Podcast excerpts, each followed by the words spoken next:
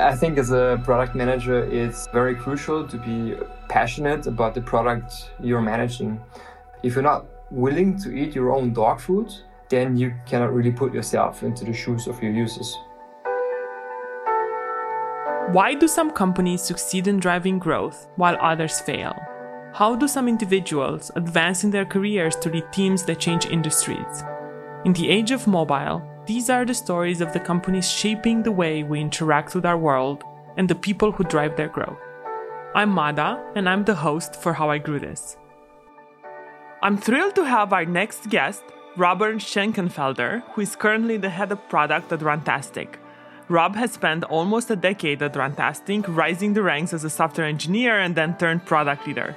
Robert, welcome to the show. Super excited to have you here with us today. Thanks for having me. Super excited as well. So I know, um, you know, we we haven't started the previous podcast with this because the world was different, and in the past week or two, I think the world has changed significantly. Tell us a little bit about how you are dealing with working from home, with with the world in general right now. How are you doing? Since we are mainly a digital business, for our company, actually not much has changed.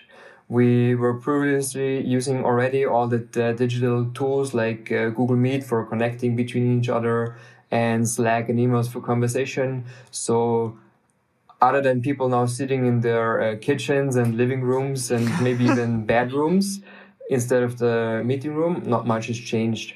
Actually, our company right now can even get some uh, movement and traction on us because the whole sports and fitness industry just also moved to the digital and virtual space where we are sitting. So this is actually an opportunity rather than a threat for us as uh, Runtastic. But for others, of course, this means uh, quite a challenging time because shops close down and yeah, it's it's exciting for sure.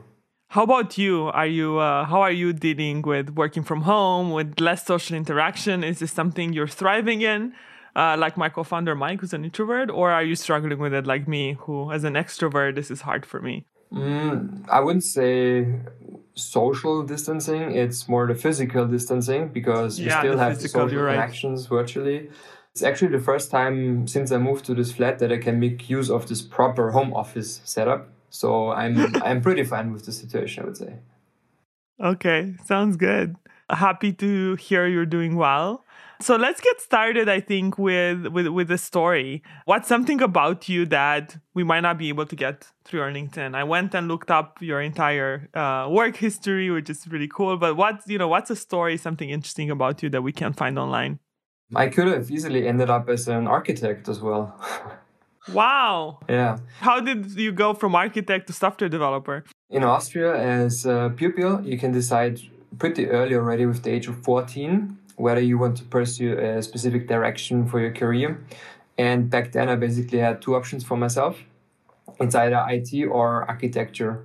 And eventually, I ended up deciding to attend a higher technical college for IT, which I think in retrospective was a, a really good decision even though I changed the profession a bit by moving away from engineering into product management, I still feel like this is the right place for me. That's great. And I actually noticed that your first internship was with Siemens. And that was actually my first job out of college. That was cool. So tell us a little bit about how uh, you end up at Runtastic. You've, you've done a few things before. You started at Siemens. How, how did that all work out? I started with uh, Java development on backend side, uh, then moved over to Android development and iOS development. And at some point, I, decided that I want to have a little bit more impact on the product itself and on the user experience. So I, I moved into the space of product management. The first thing people asked me was, Do you miss coding? And I have to admit, I never missed coding after I did the step. So it was apparently the right decision. Wow, I miss coding. I, I started as a software developer as well at Siemens actually, and um, but I haven't coded in a long time. But I do miss it. Very interesting. So you've been at Runtastic for almost a decade from the I guess early starts. Can you tell us how it was at the beginning, how it's changed, and maybe some favorite stories along the way? The most amazing thing for me was, of course, to be part of growing from a small startup to a major company. I can still remember the old office where we shared the office space with a second startup, not more than a dividing wall between the two companies. The kitchen was at the same time the only meeting room. and the only lunch option was the grocery store right next to the office. And hmm. Business critical decisions were made almost on a daily basis. You know, that's how startups roll. Fast forward now to, to nowadays. And with Adidas, we're now part of a huge corporation having around 240 employees on our own. So you could say things simply have changed. Yeah, it's not the same anymore. But what still remains is the very strong team spirit, and I also say that the quite unique company culture we still were able to maintain from the early days. Very cool. How did you guys were able to maintain that? I think when when companies get acquired, sometimes the bigger company instills their culture. Tell us a little bit about Runtastic culture, what makes it different, and how are you guys able to maintain it? Yeah, I think the biggest benefit was that uh, when we got acquired, Adidas didn't say, okay, now you're part of our huge organization and that's it. They left us alone for yeah three four years until we slowly started to incorporate things, and we're still very separate from the big institution, which allows us to move faster and also maintain our own culture and our own spirit. And actually, I think we can also have a positive impact on the big organization since they also want to be fast and want to have this uh, good spirit and good culture. That's cool. Do you have any interesting stories, any fun stories where when maybe the team came together to do something fun, or maybe you guys had a failure you learned from? I think people love hearing, our audience would probably love hearing stories from the early days, the acquisition. Um, anything you're willing to share would be cool. Mm, I think the, the most memorable thing, uh, also our former uh, CEO and co founder, Florian Gschwandtner, uh, keeps telling is uh, when they had the first acquisition from Axel Springer in, in Germany in, in 2013. He was at some point uh, in the managing director's office and they were talking about details and acquisition and stuff. And then he just wanted to show the latest product, which was our push-ups app back in the days. And he suddenly just went to the floor and did like 50 push-ups to show how the product works. And that was super amazing for this big company leader because he simply wasn't used to such a spirit of just showing things and doing things. That's amazing. I actually met Florian at uh, Founders, uh, part of Web Summit, a few times. We were on a few roundtables together. I can totally see him do that. That's awesome. That's a great story. So now you're the head of product of Runtastic, and part of your job is to be passionate about user experience. How do you put yourself in the shoes of your users? I mean, uh, is this something that do you do you work out yourself? Do you use Runtastic yourself? How do you build user empathy? Yeah, the company made me run. That's amazing. Yeah, no, seriously, I, I think as a product manager, it's uh, very crucial to be passionate about the product you're managing. As you said, Florian was always super passionate about the product. And when he left and our management team had to find a new CEO, they always said, we're not looking for an overweight chain smoking manager because it's simply hard to believe this person when telling the story of changing the world through sports, right? And although we shouldn't be judging people by any means, yeah, I still see the connection to product management here as well. If you're not willing to eat your own dog food, then you cannot really put yourself into the shoes of your users. So, what do you personally love about working uh, working out in Runtastic, working for Runtastic? Uh, tell us a little bit about that.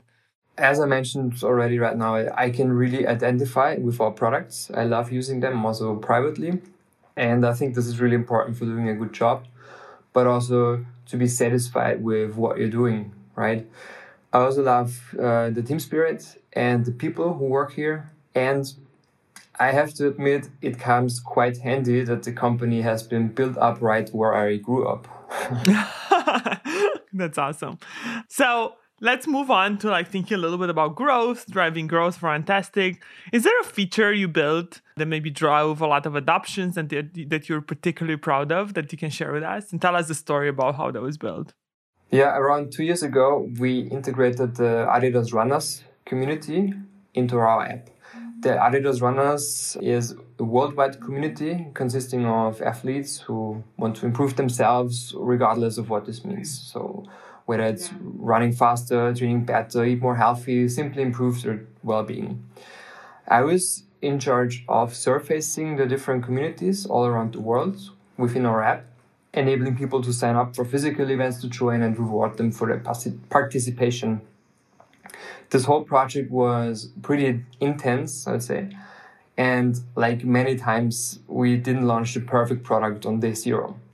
But it was a milestone in contact, con, uh, connecting the digital and physical world of sports and fitness and also moving closer to Adidas as a brand and a company. And uh, this still makes me proud today. That's awesome. That sounds like uh, very challenging. I think integrating things between different companies. We acquired a company and had to integrate. It's hard. It's it's a really tough. So I, I totally understand why you're proud of it, and um, I've seen the feature. It's really awesome. What tools and solutions do you leverage to deliver seamless experiences to your users? When you think about, you know, as users go from platform to platform or use the app on multiple devices, how do you think about building seamless experiences for them across web app, multiple devices? Yeah, so we tried multiple technologies to be successful w- with maintaining only one code base uh, on multiple platforms but we never really found a very good solution other than going fully native because this simply provides the best experience from our point of view. Maybe at some point we will try again something different, but right now we are we are more on the native side of things. Sounds good. That that makes a lot of sense. I think this is it's really hard. And I think we see a lot of the larger companies going native because it provides the best experience for the user in the end, although it is harder.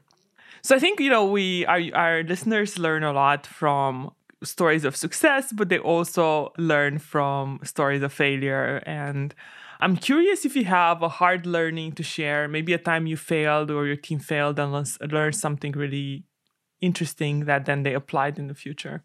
So this is also connected to the runners I just mentioned. We wanted to replace the cumbersome process of people needing to manually check in at an event each time in order to for them to get rewarded. So what we did is we came up with a logic which automatically recognizes your attendance based on event sign up, date, time, location, and also your tracked activity. Sounds super smart, right?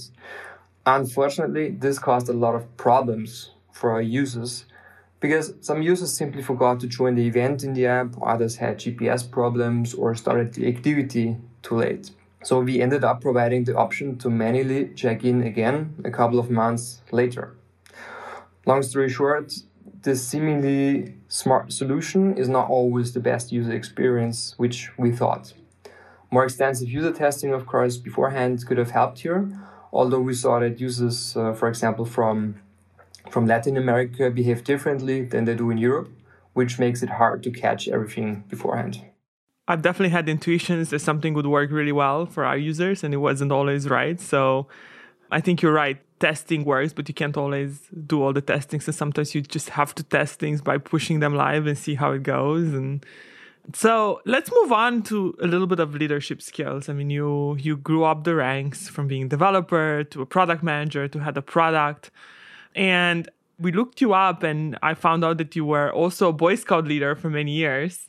So as you as you are a manager and a leader now, what are some leadership skills you took away from your uh, Boy Scout years, or even you know what are some things that you learned along the way that you can um, share with our audience? I think preparation and a clear plan or, or strategy are key in this case here. If you're not prepared for, let's say, changing circumstances and are unable to make fast and clear decisions, then people who are supposed to follow you, they will just lose trust in you and stop following you. It's perfectly clear that you will not, not always take the right decisions. Nobody is able to do that. But indecisiveness can paralyze groups and organizations and prevent them to move fast. This applies for organizing scout lessons and sessions at the same time as it applies for decisions which you need to take in the organization. Very interesting and very cool. To kind of end, I like to always ask for a piece of advice, right? So, uh, if you think about some of our listeners who are thinking about how to grow in their career, either in product or looking to join, become a product manager, and there might be in other roles right now, What are some pieces of advice that you give someone, both in how they should become a product manager and then maybe as a follow up uh, to, to become a leader? So, product management, um, we heard that already quite often. This is not something which you naturally become. Many people have very different backgrounds. When, when I look back 10 years ago, I really didn't imagine to be where I am right now. I just followed my instinct to identify what I enjoy working on. And I always try to deliver the best possible work I was tasked with. Delivering great results and knowing where you can be good at, I think that's, uh, in my case, my secret sauce. But this doesn't need to be the same for everyone. I think it's very, very crucial to know what you want, where you can help your company succeed most at, and just then deliver first class work. And I think for people who might be in a company in a different role, like you are a developer, what's some advice for them to start getting a sense of what it means to be a product manager? Should they uh, go and talk to the product team and get projects on the side? Should they start doing project management in their day to day? This is one question that I've heard a lot. You know, if you're trying to transition from one role to trying out project management, what's the best path to trying that out? I was really lucky in this case because my company provided me with this option that I can just move from being an engineer in the same team to being the product owner of the same team, which means I, I knew the tools, I knew the project, I knew the code, I knew the people, I knew the team.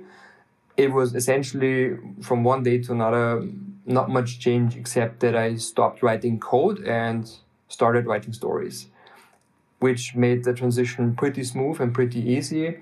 And understanding what people think about the stories and where they're coming from from an engineering perspective also helped me improving the whole product team because back then the product team consisted mainly of uh, people from marketing or business, but not so much from engineering.